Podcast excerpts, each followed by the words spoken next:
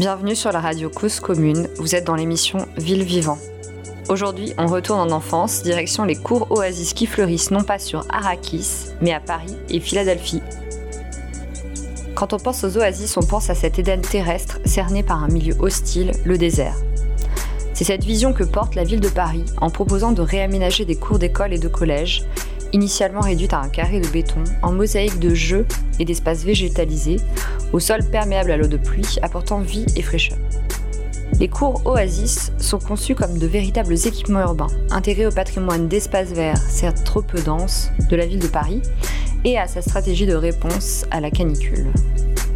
En toile de fond des cours Oasis cependant, le changement climatique, l'îlot de chaleur et les canicules menacent. Paradis et forteresse face à l'adversité, dans le livre L'histoire d'un ruisseau du géographe Élisée Reclus, les oasis sont à la fois un rêve et un piège. Pour ceux qui l'habitent, l'oasis est presque une prison. Pour ceux qui la voient de loin ou qui la connaissent seulement par l'imagination, elle est un paradis. Assiégée par l'immense désert où le voyageur égaré ne peut trouver que la faim, la soif, la folie, la mort peut-être, la population de l'oasis est en outre décimée par les fièvres qui s'élèvent de l'eau corrompue à la base des palmiers. Et pourtant ce sont ces oasis meurtrières qui, grâce à leurs eaux murmurantes et à leur contraste avec les solitudes arides, font surgir chez tous les hommes l'idée d'un lieu de délices et sont devenus le symbole même du bonheur. Pour comprendre pourquoi les cours d'école ont été choisis comme espace refuge, canaux de sauvetage d'un avenir urbain aride, on discute des nouvelles cours parisiennes avec Raphaëlle Thiollier, designer de services en architecture éducative et chef du projet Oasis, et Cédissia About, chef du pôle Innovation et Bâtiments Durables de la ville de Paris. Tout à la fin, on partira en excursion dans les cours d'école de Philadelphie avec Stéphanie Chiorean, chercheuse au département de l'eau de la ville de Philadelphie. 1, 2, 3 soleil, arrêtez tout et accompagnez-moi par les oreilles dans les cours d'école du changement climatique.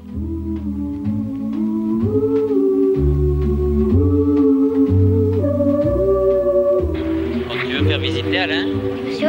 Là on est dans la rue Mongenod, oui. L'école, et puis on va rentrer à la porte 7, c'est-à-dire la porte de l'école. Nous sommes dans un petit hall. À gauche il y a des murs, il y a la cour d'honneur. Il y a du gazon avec des fleurs, des arbres. Je ne sais pas ce que c'est comme fleurs. Je sais qu'il y a du gazon. Bonjour Cédissia, bienvenue. Tu es chef du pôle Innovation et Bâtiments Durables à la ville de Paris.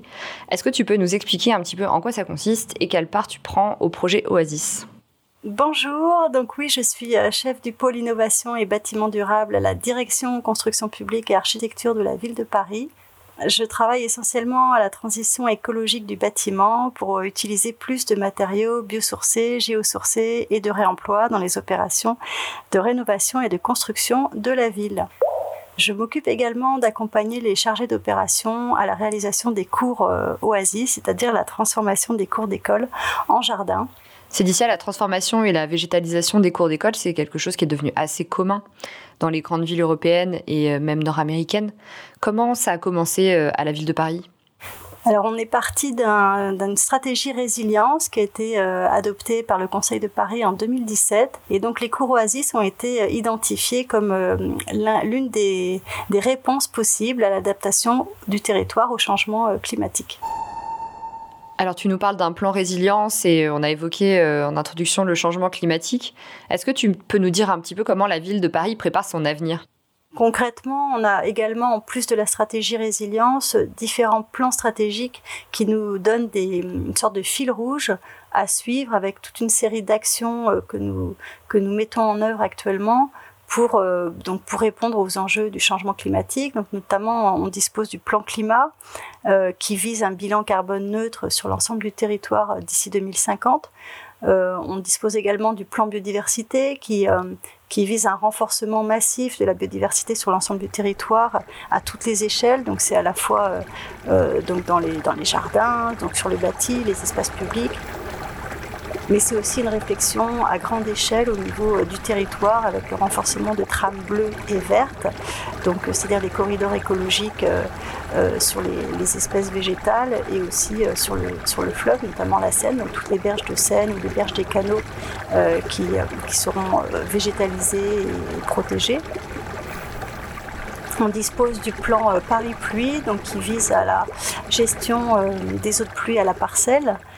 Et puis un dernier plan aussi très important pour nous, qui est le plan économie circulaire, qui vise en fait un objectif de zéro déchet d'ici 2030, c'est-à-dire que la ville gère l'ensemble de ses déchets à l'intérieur du territoire, c'est-à-dire que tout est recyclé, réemployé, composté, transformé sur le territoire. Et donc tous ces documents mis bout à bout ont vocation à vraiment transformer profondément les pratiques de construction, de rénovation du bâti parisien, mais également de gestion des espaces publics, des espaces libres et entre autres des cours Oasis qui sont aménagés dans cette logique-là, avec des matériaux beaucoup plus naturels, les jeux de cours qui sont installés sont aussi dans une logique beaucoup plus naturelle, avec beaucoup de bois, beaucoup de matériaux récupérés, des pierres qui peuvent être récupérées d'anciens trottoirs parisiens par exemple, ou des grumes d'arbres qui sont aussi récupérées dans les bois parisiens, les bois de Boulogne ou bois de Vincennes. Voilà, donc c'est une réflexion vraiment globale qui se met en place et qui permet de concevoir des projets autrement.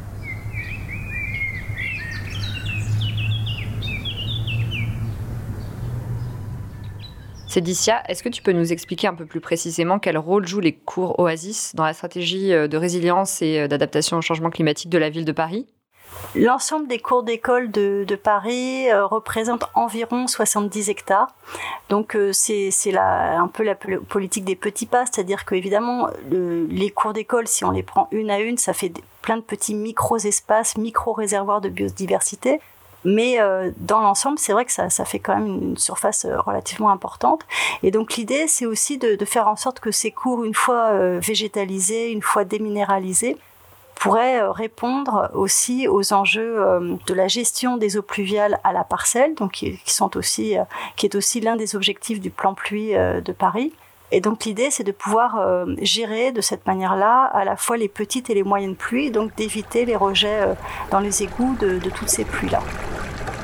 Tu parles de végétalisation et désimperméabilisation des cours d'école, et on sent que c'est vraiment central, tu l'as dit, pour la gestion des petites pluies et des pluies moyennes, pour éviter qu'elles n'aillent dans les égouts et les fassent déborder dans la Seine. Est-ce que tu peux nous expliquer un peu ce que ça veut dire, en fait, désimperméabiliser pour les cours d'école ? Alors la désimperméabilisation, ça consiste à enlever les enrobés qui se trouvent si on se concentre sur les cours d'école, donc dans les cours d'école, jusqu'à présent, on avait des espaces entièrement minéralisés. Et donc l'idée dans la désimperméabilisation, c'est d'offrir des espaces plus variés aux enfants, avec des reliefs aussi, avec des bacs pour développer des activités pédagogiques autour du jardinage. Et donc ça permettra aussi de végétaliser tous ces reliefs, toutes ces buttes, et de proposer des jeux beaucoup plus variés qui n'existaient pas jusque-là.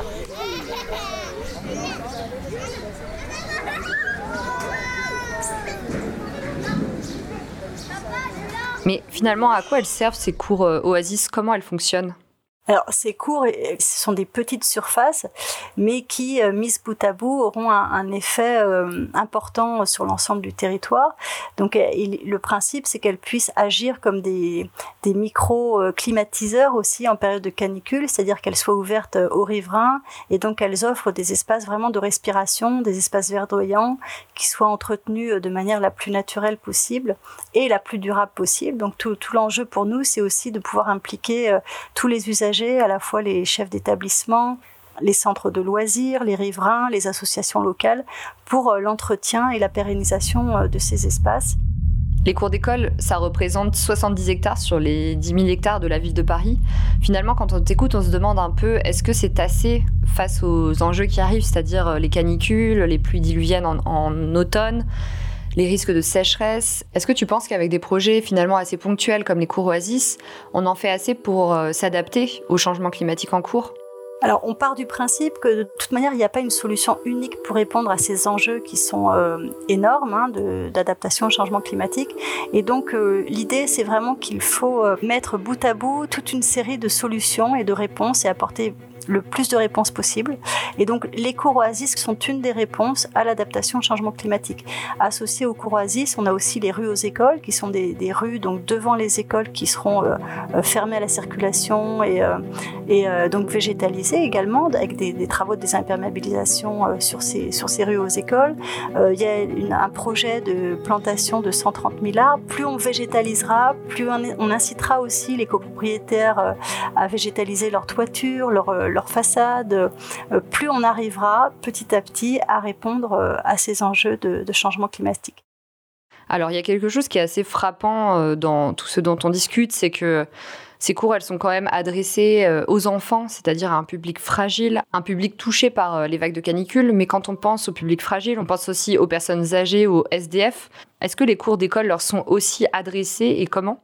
L'idée de ces cours Oasis, c'est qu'elles soient également ouvertes au public les week-ends ou les soirées en période de canicule. Et donc, elles seraient ouvertes à tous, évidemment, aussi bien aux riverains, aux personnes âgées, aux SDF éventuellement, évidemment. Et donc, l'idée, c'est de pouvoir offrir des espaces de fraîcheur dans ces cours d'école et en dehors aussi des heures d'ouverture. Merci beaucoup Cédissia pour cette petite immersion dans la stratégie de résilience et de transformation du bâti et de l'espace public parisien. On reste en enfance pour la pause musicale avec le groupe Polo & Pan qui reprend le chant amérindien Anikuni, dont la signification est loin d'être aussi joyeuse que ne le laisse présumer la musique, avec les paroles suivantes. « Père, aie pitié de moi, car je meurs de soif, tout a disparu, je n'ai rien à manger. » On écoute tout de suite Anikuni de Polo & Pan.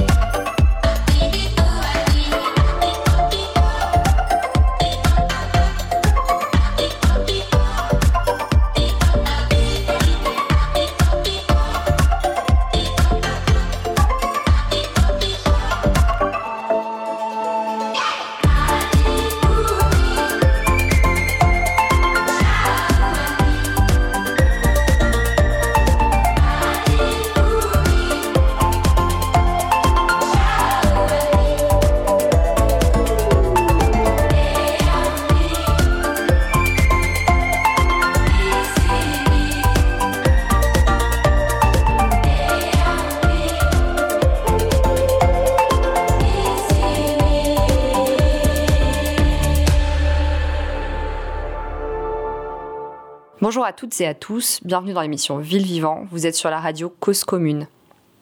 Dans cette deuxième partie de l'émission, on rejoint la chef de projet Oasis Raphaëlle Thiollier pour évoquer les enjeux pédagogiques et les choix de société qui sont faits avec la transformation des cours bétonnés en cours Oasis. Bonjour Raphaëlle, bienvenue. Toi, comment tu fais le lien entre cet enjeu un peu technique de résilience urbaine et un projet quasiment social qui est compris dans les cours Oasis ? Le projet Oasis, d'emblée, il porte une dimension un peu globale de cette cour d'école. Certes, c'est un objet urbain et qui, aujourd'hui, participe à l'effet d'îlot de chaleur urbain, est imperméable, donc ne contribue pas au cycle de l'eau au niveau local. Mais c'est aussi un lieu éminemment social, la cour d'école. D'une part, pour ce qui s'y passe entre les enfants, enfin les usagers tous les jours, mais c'est aussi un lieu de quartier très identifié. Et donc, c'est pour ça qu'on a choisi les cours d'école, c'est que c'est un espace qui revêt tous ces aspects en un seul lieu. Moi, je considère aussi qu'on ne peut pas travailler sur les questions environnementales sans se questionner sur son rapport à l'autre aussi. Et inversement, travailler sur le vivre ensemble, ça amène aussi très vite à parler de la place de la nature, du vivant dans nos villes.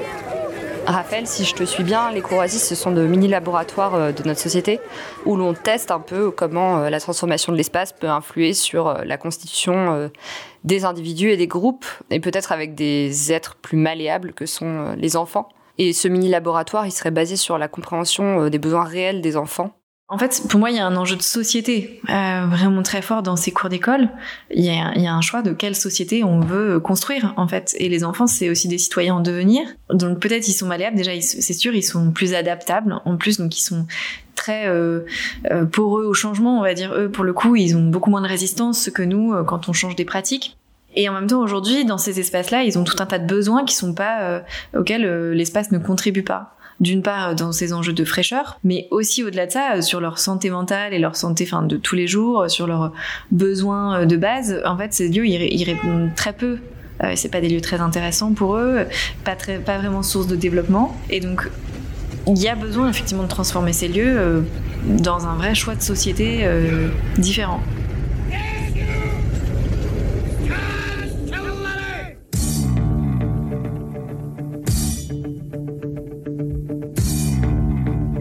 Raphaëlle, toi tu es designer de service, alors c'est une profession peu connue, est-ce que tu peux nous expliquer ce qu'est ton métier ? Je suis designer de service en architecture éducative. Le design de service, c'est en effet l'idée de travailler à partir des besoins des usagers. Là, en l'occurrence, puisque je travaille pour la ville de Paris et dans le domaine éducatif, je travaille beaucoup avec les enfants, avec les professionnels de l'éducation. Et l'enjeu, c'est d'essayer d'accompagner le changement là où il y a besoin pour favoriser la pédagogie qu'on veut mener aujourd'hui et la politique éducative qu'on veut mener aujourd'hui à Paris. Je travaille dans le cadre du projet éducatif de territoire, le PEDT, que les villes en général signent. Voilà, du coup, c'est tout ça qu'on accompagne en partant des besoins et en premier lieu, du coup, des besoins des enfants. Et comment on fait pour écouter les besoins des enfants et pour les accompagner ? Moi, en travaillant sur l'architecture éducative, l'enjeu, c'est de faire en sorte que se dire que l'aménagement de l'espace et que la façon dont on l'organise, il a une influence sur la pédagogie, très fortement. Et donc, du coup, on part de l'existant, on observe aussi beaucoup ce qui se passe, la façon dont les choses fonctionnent, la façon dont elles dysfonctionnent aussi, éventuellement. Et donc, effectivement, on a toute une phase de recueil de la parole, des besoins, de l'existant, pour ensuite identifier aussi les leviers de changement. On propose en général un certain nombre de ressources pour ouvrir un peu le champ des possibles, parce que parfois c'est pas vraiment de la résistance au changement, c'est plus aussi de la méconnaissance de ce qui est possible de faire, ou de la croyance que ça va pas marcher. Du coup, quels sont les souhaits récurrents des enfants ? On imagine facilement la cabane dans les arbres, mais est-ce qu'il y a d'autres souhaits qui vont plus t'étonner et qui reviennent souvent ? Et comment on conçoit avec les enfants ? Sur ces enjeux de co-conception avec les enfants, en fait, ce qui est intéressant, c'est d'arriver à ouvrir les possibles, leur montrer, parce que parfois, les enfants, ils vont aussi avoir tendance à se censurer. Ils intègrent aussi très vite les normes et le cadre imposé aussi par les adultes. Donc, le rôle dans la co-conception, c'est aussi ça, c'est de libérer les imaginaires, et de dire qu'il y a des choses qui sont possibles. Donc ça peut être une tendance parfois que les enfants ont exprimée dans les co-conceptions, et donc c'est important de leur ouvrir les possibilités.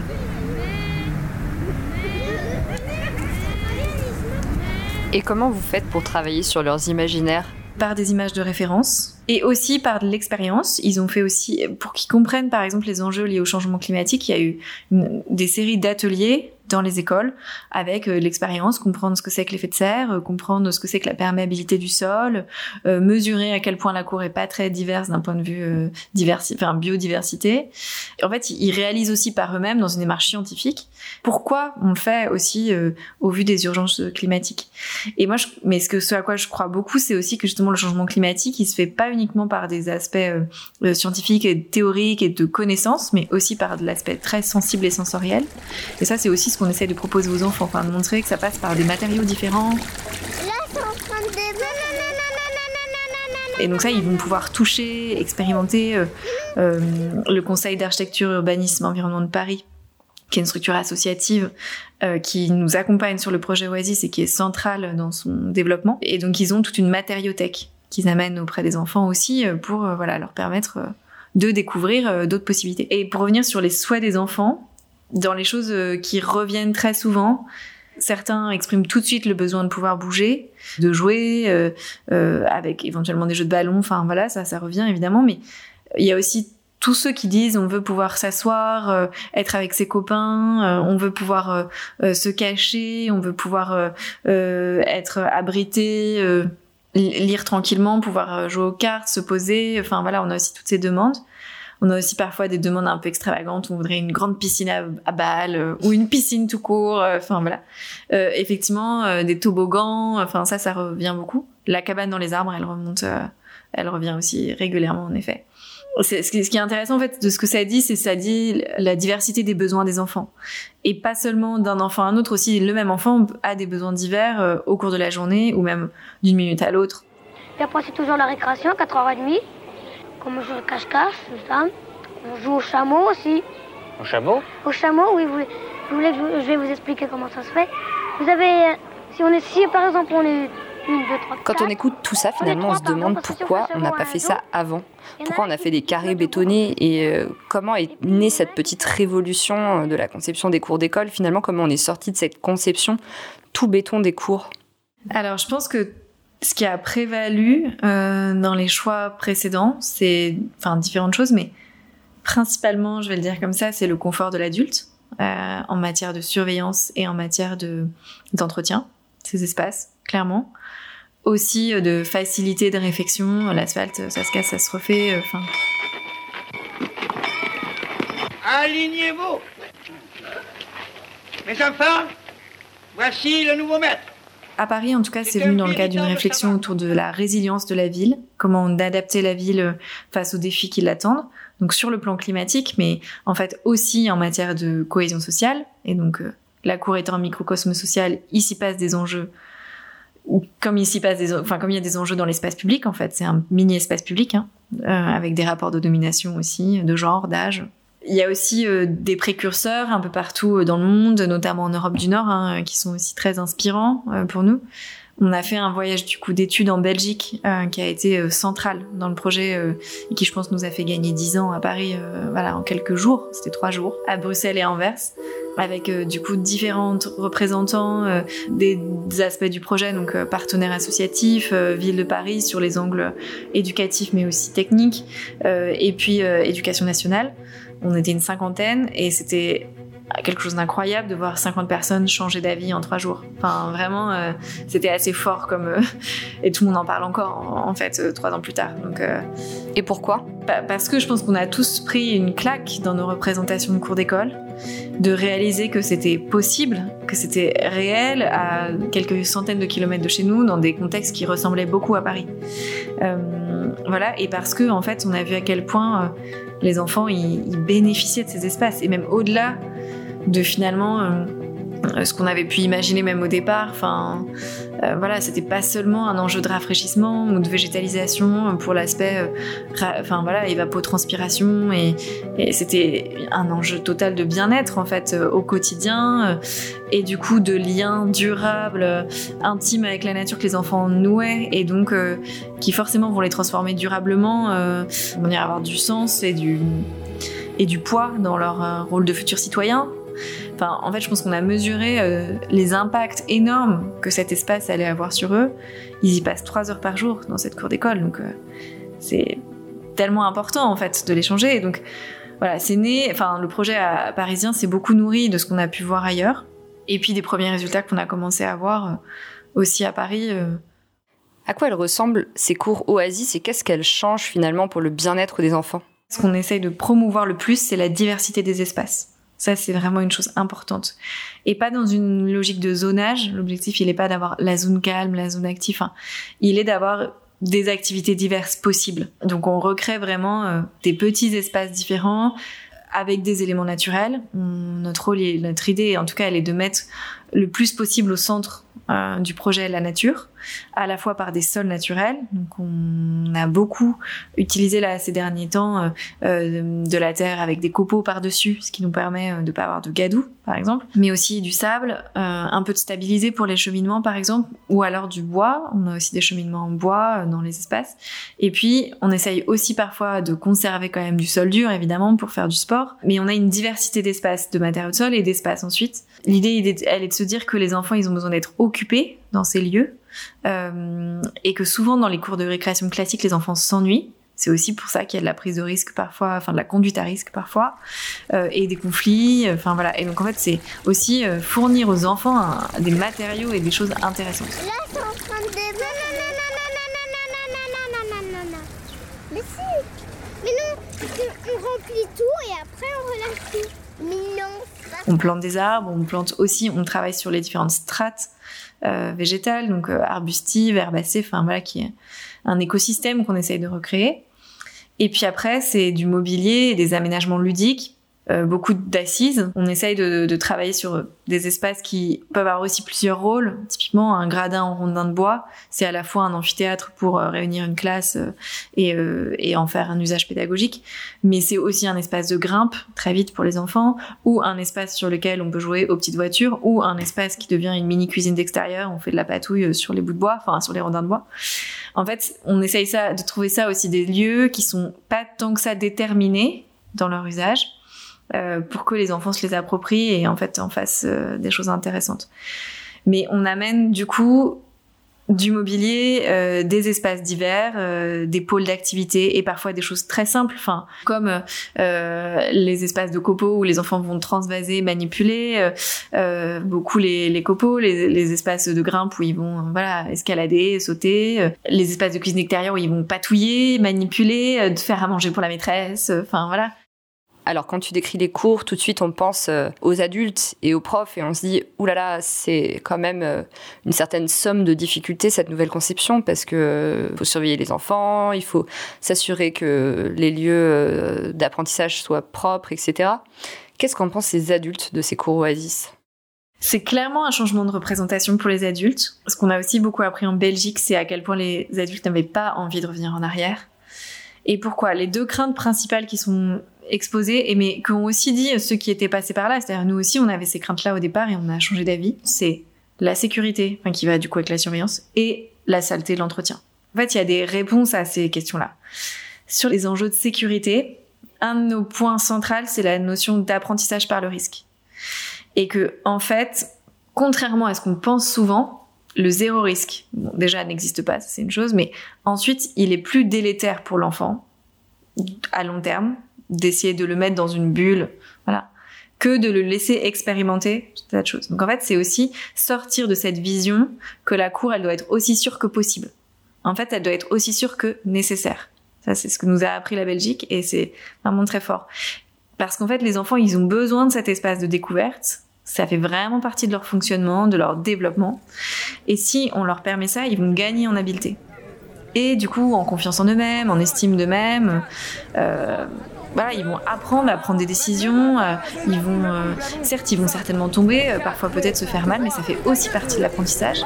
Ah bon, bref, c'est bon, t'as sauté, bref, t'as fait un flip carrément. Ça fait mal ou pas ? Ceci dit, dans un espace naturel, on se fait souvent moins mal que dans une cour bitumée. Ça, c'est aussi une chose importante. En plus, les enfants dans ces espaces-là sont beaucoup moins excités. Ils sont pas dans le défouloir, comme on peut le voir dans les cours classiques. Donc, où souvent, quand il y a un grand espace vide, les enfants, certes, ils vont courir, mais en fait ils vont courir dans tous les sens, ils vont plus souvent se cogner, se tomber, se faire mal.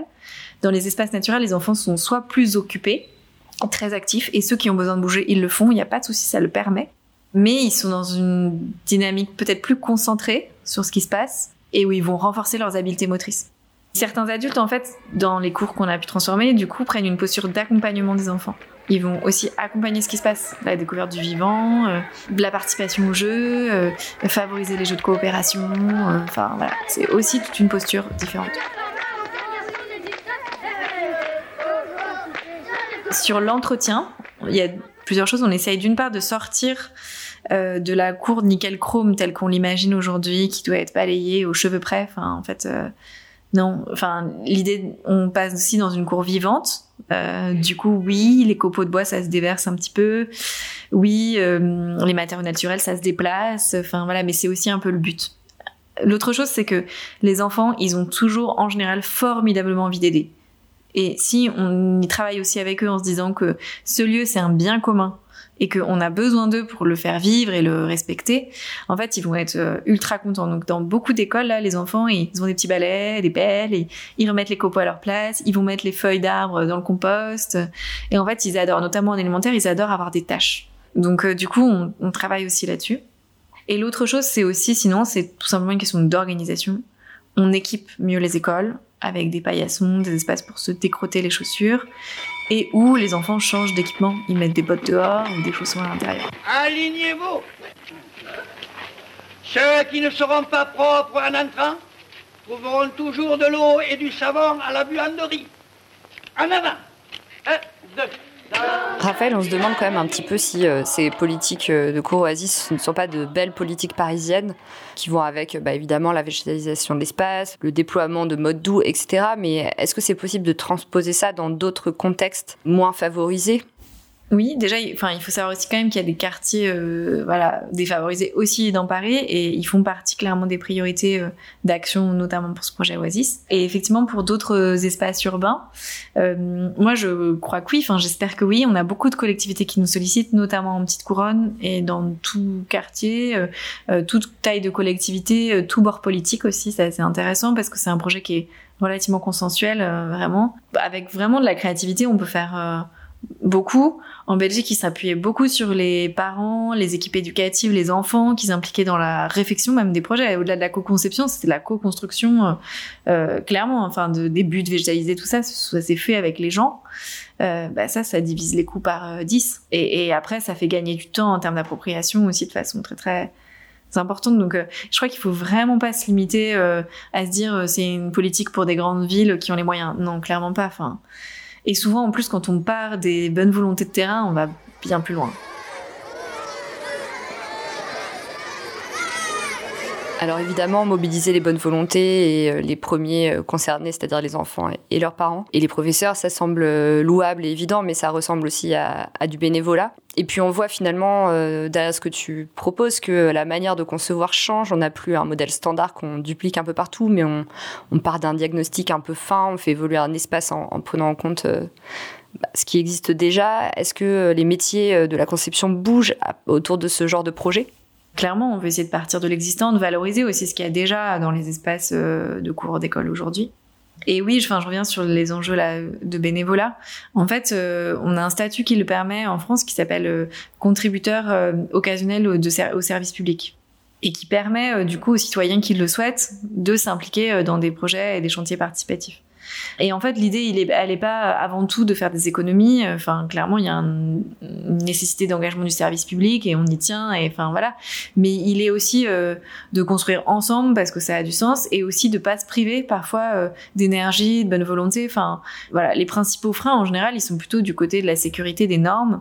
Et c'est ça qu'on essaye aussi de faire bouger comme ligne, c'est-à-dire dans quelle mesure on peut effectivement avoir une plus grande porosité entre l'institution et les citoyens. Il y a un enjeu de démocratie, en fait, derrière tout ça. Donc les cours Oasis sont mis en place maintenant depuis 2018-2019. Est-ce que tu peux nous parler un petit peu des résultats ou des retours d'expérience ? Qu'est-ce que disent les enfants ? Qu'est-ce que disent les profs ? Qu'est-ce que disent les parents ? Et puis, quels sont les nouveaux défis qui se dessinent autour de ces nouvelles conceptions ? Est-ce qu'il y a des problèmes que vous n'aviez pas anticipés, qu'il faut maintenant résoudre ? Alors, du coup, sur les enfants... En général, plus on va vers la nature, plus ils sont heureux. Ça, on le constate. Voilà, ils sont apaisés, ils sont plus détendus, ils sont plus occupés, ils ont des besoins comblés, quoi. Enfin, je crois que sur les adultes, plus on a pu réussir le changement de regard dès le départ, plus on arrive à des choses intéressantes. Et les adultes témoignent de cet apaisement du climat scolaire, des possibilités pédagogiques pour eux. On a parfois des choses plus mitigées. On a aussi, c'est des chantiers qui souvent sont longs, qui prennent du temps. Les finitions, c'est pas toujours simple. Aussi, l'oasis, c'est aussi un terme qui fait rêver. Hein, donc, on en a tous une image. C'est sûr que confronté à la réalité, parfois, ça a pu être plus compliqué. Mais on essaye de dire aussi qu'en fait, la livraison de la cour, c'est pas la fin de l'histoire. En fait, c'est au contraire plutôt le début. Et en fait, il y a toujours possibilité de continuer à équiper, aménager autrement, continuer de végétaliser, tout ça, c'est possible. Tout dépend souvent de la posture de l'équipe éducative. Plus l'équipe est convaincue, plus les parents vont l'être aussi. On a des retours divers dans certaines cours où on était notamment sur les premiers projets où on changeait progressivement et donc on n'avait pas forcément de cours entièrement végétal, on va dire. Il y a beaucoup de parents qui disaient mais on veut plus de nature, pourquoi il y en a pas autant que ce qu'on aurait imaginé avec Oasis. À contrario, on a aussi des parents qui sont très frileux sur l'aspect mais les enfants sont tout sales. Comment ça se fait, et donc on arrive aussi, on essaye de déconstruire aussi un petit peu ce que c'est que la saleté aussi aujourd'hui, parce qu'on considère que le plastique c'est très propre et que la terre c'est sale, mais peut-être qu'on peut le questionner ça. Puis aussi que l'école c'est un espace d'apprentissage et que en général c'est important de s'impliquer pour apprendre. Je me souviens on échangeait avec la ville d'Avignon et je leur demandais les premiers retours et ils me disaient pour résumer, les enfants sont ravis et les parents font des lessives. Raphaëlle, toi, après avoir travaillé sur le projet des cours Oasis pendant un certain nombre d'années, est-ce que tu ne dis pas « Ah, j'aurais bien aimé naître en 2020 finalement et pouvoir profiter de ces espaces-ci » ? Oui. Après, j'ai eu la chance quand même d'avoir un petit bout de nature dans ma cour et que je pense à aussi compter. Et c'est aussi parfois ce avec quoi on travaille chez les adultes, c'est-à-dire qu'est-ce que vous avez vécu vous, enfant ? Et en général, quand on reconnecte les gens avec ça, ils sont tout de suite beaucoup plus enclins aussi derrière à se dire « Ah oui, mais en fait, pour les enfants d'aujourd'hui, ça a du sens. » Et oui, peut-être j'aurais aimé avoir une cour comme ça. Après, il se trouve aussi que je suis maman et que je me dis que pour mes enfants, ça résonne aussi là-dessus, de se dire que essayer de leur apporter cet espace-là, c'est important. J'avoue que j'ai été très émue lors d'une visite d'une des premières cours les plus abouties qu'on ait faites à Paris, dans le 15e, une maternelle, qui aujourd'hui est une de nos cours emblématiques. On a créé une rivière pédagogique alimentée par de l'eau de pluie qui ensuite se déverse dans un jardin humide et on a des enfants penchés sur la rivière dans une cour du 15e sur la dalle Beaugrenelle. Donc en termes de symbole, c'est très fort.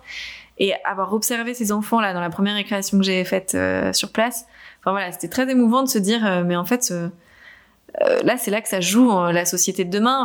Et ces enfants qui ont été dans cet espace-là plusieurs heures par jour, je pense que durablement, ça va les marquer.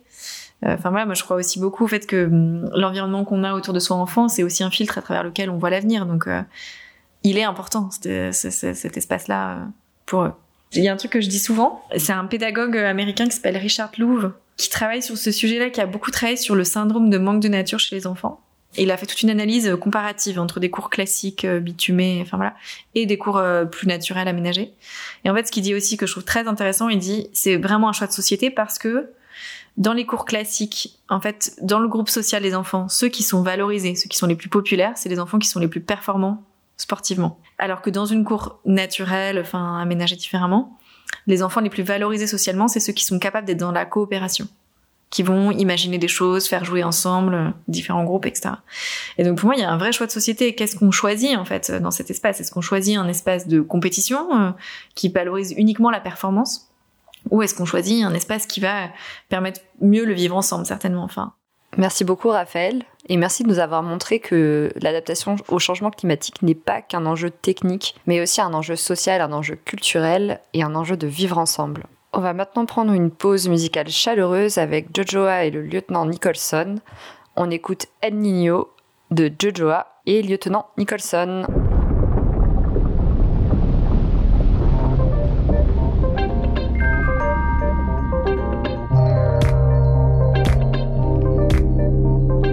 La pluie ne tombe pas.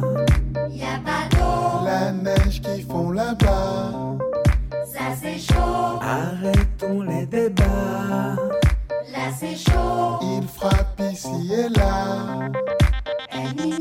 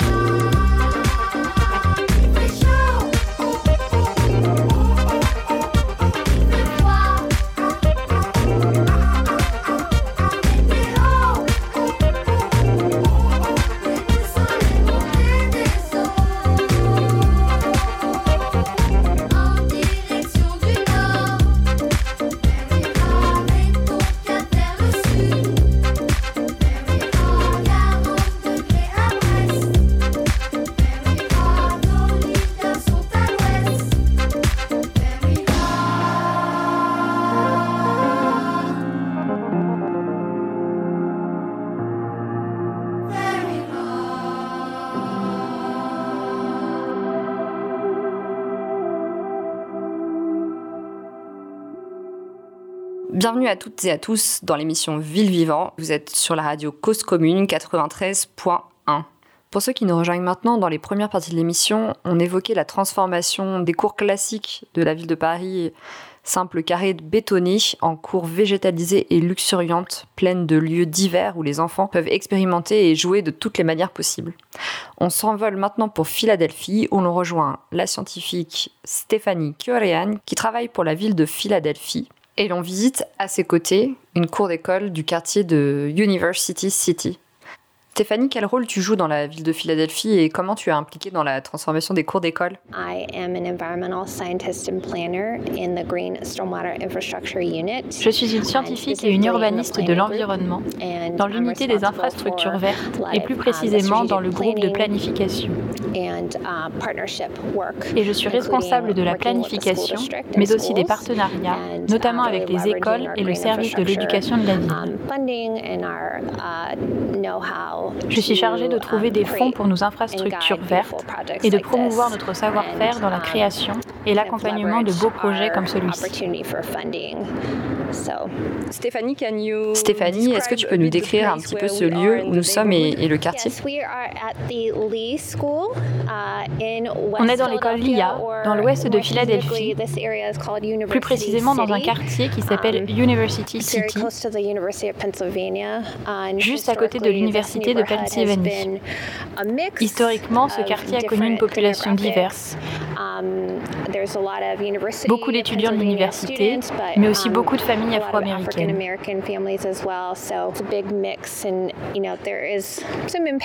C'est un gros mélange et il y a eu également pas mal de gentrification dans ce coin.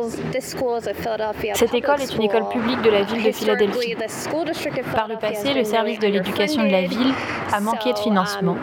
Les écoles publiques étaient en difficulté, même si elles sont importantes pour tous les habitants de la ville.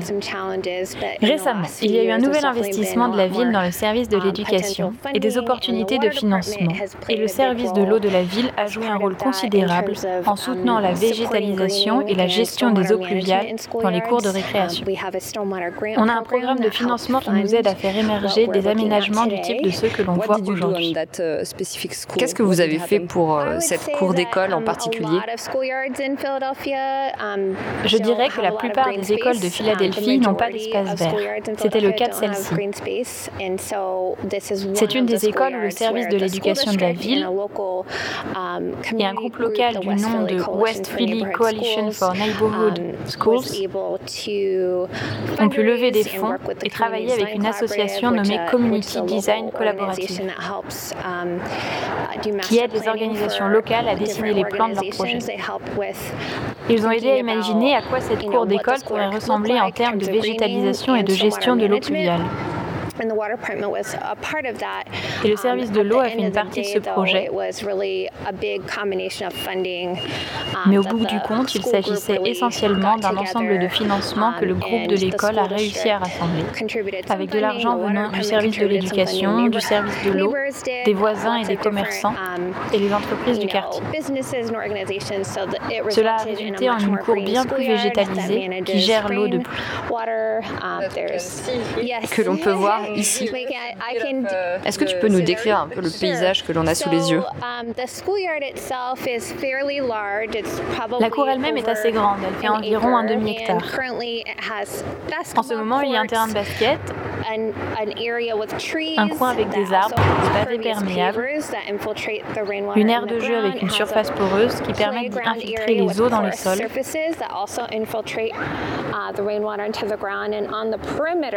Et sur le pourtour, il y a des espaces qui ont été dépavés. Et il y a une forêt nourricière qui a été plantée en partenariat avec le Philadelphia Orchard Project. Donc il y a des figuiers, des poiriers et beaucoup de plantes indigènes.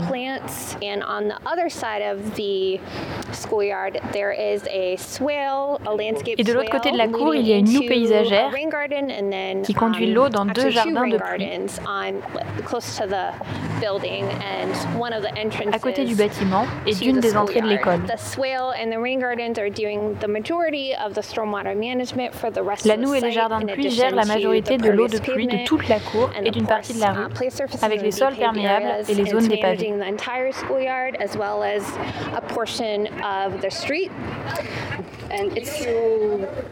Qu'est-ce que tu dirais, Stéphanie, si tu devais expliquer ce que sont des noues et des jardins de pluie à un enfant?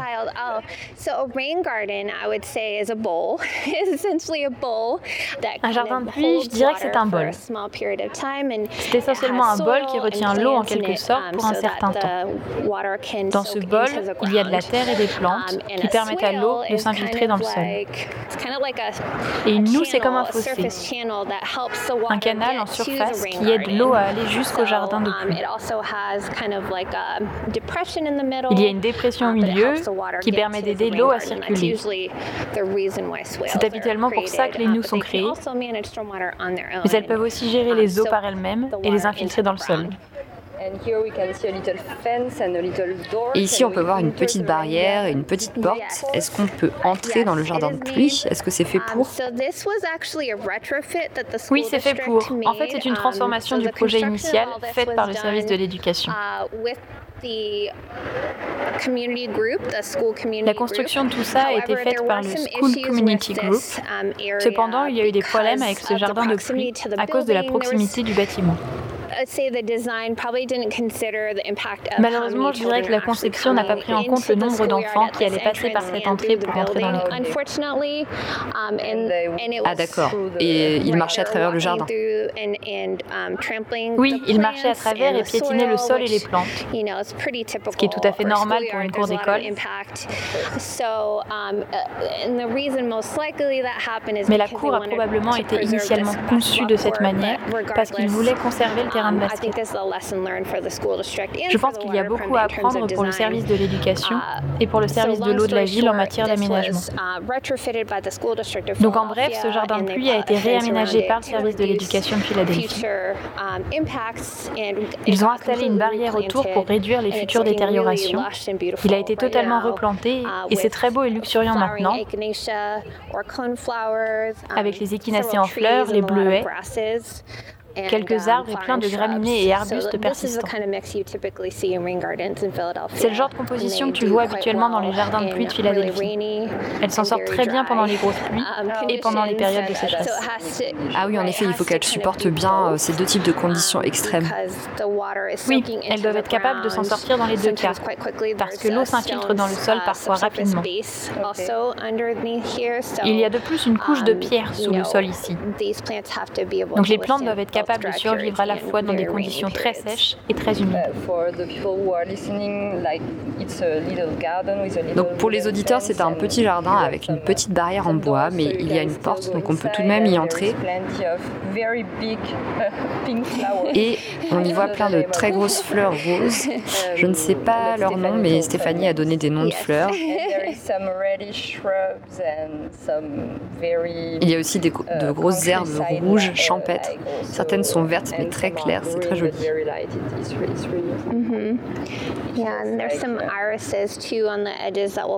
Il y a des iris aussi, et d'autres fleurs au printemps. Donc l'idée, c'est que le jardin soit intéressant toute l'année, et particulièrement quand les écoliers sont là. Chouette. Et quel est l'objectif de ces jardins de pluie? À Philadelphie, le principal objectif est de gérer la pluie où elle tombe et de l'utiliser comme une ressource plutôt que de l'avoir dans nos égouts. « 60%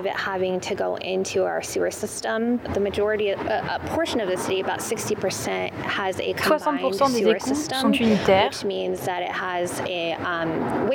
Ça veut dire qu'on a les eaux usées et les eaux pluviales dans le même tuyau. Donc en empêchant l'eau de pluie d'aller dans ces tuyaux, on les empêche par la même occasion de déborder dans les rivières. Et donc on protège nos cours d'eau tout en améliorant nos quartiers et les conditions de vie des communautés, de la biodiversité. C'est aussi conçu pour la santé et le bien-être des communautés. Je pense que vous avez aussi des effets directs pour l'adaptation au changement climatique avec les sols poreux, les noues, les bassins. Oui, un des gros points d'intérêt de ce projet est de tenter de répondre au changement climatique et en particulier à la chaleur. L'intégralité de cette cour était bétonnée avant ce projet. Et maintenant, on a un nombre important d'arbres et de la végétation qui aide à répondre aux inquiétudes relatives à la chaleur due au changement climatique. Combien d'écoles maintenant à Philadelphie avec des jardins de pluie? Tu ne te souviens plus?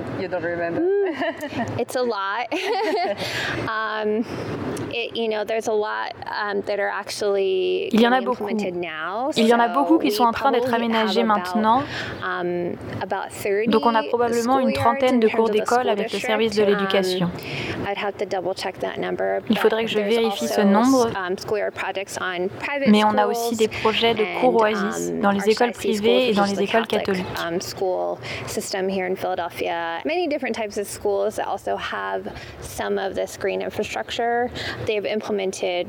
Et plein d'autres types d'écoles mettent en place ce type d'infrastructures vertes de plein de manières différentes. Mais en tant que ville, on a aussi la réglementation sur la gestion des eaux pluviales. Dans toute la ville de Philadelphie, quiconque développe plus de 1400 m² doit gérer au moins 3,8 cm d'eau de pluie sur son site. C'est un outil réglementaire de taille pour nous. Toute école qui est construite aujourd'hui doit respecter cette règle dès lors qu'elle dépasse ce seuil.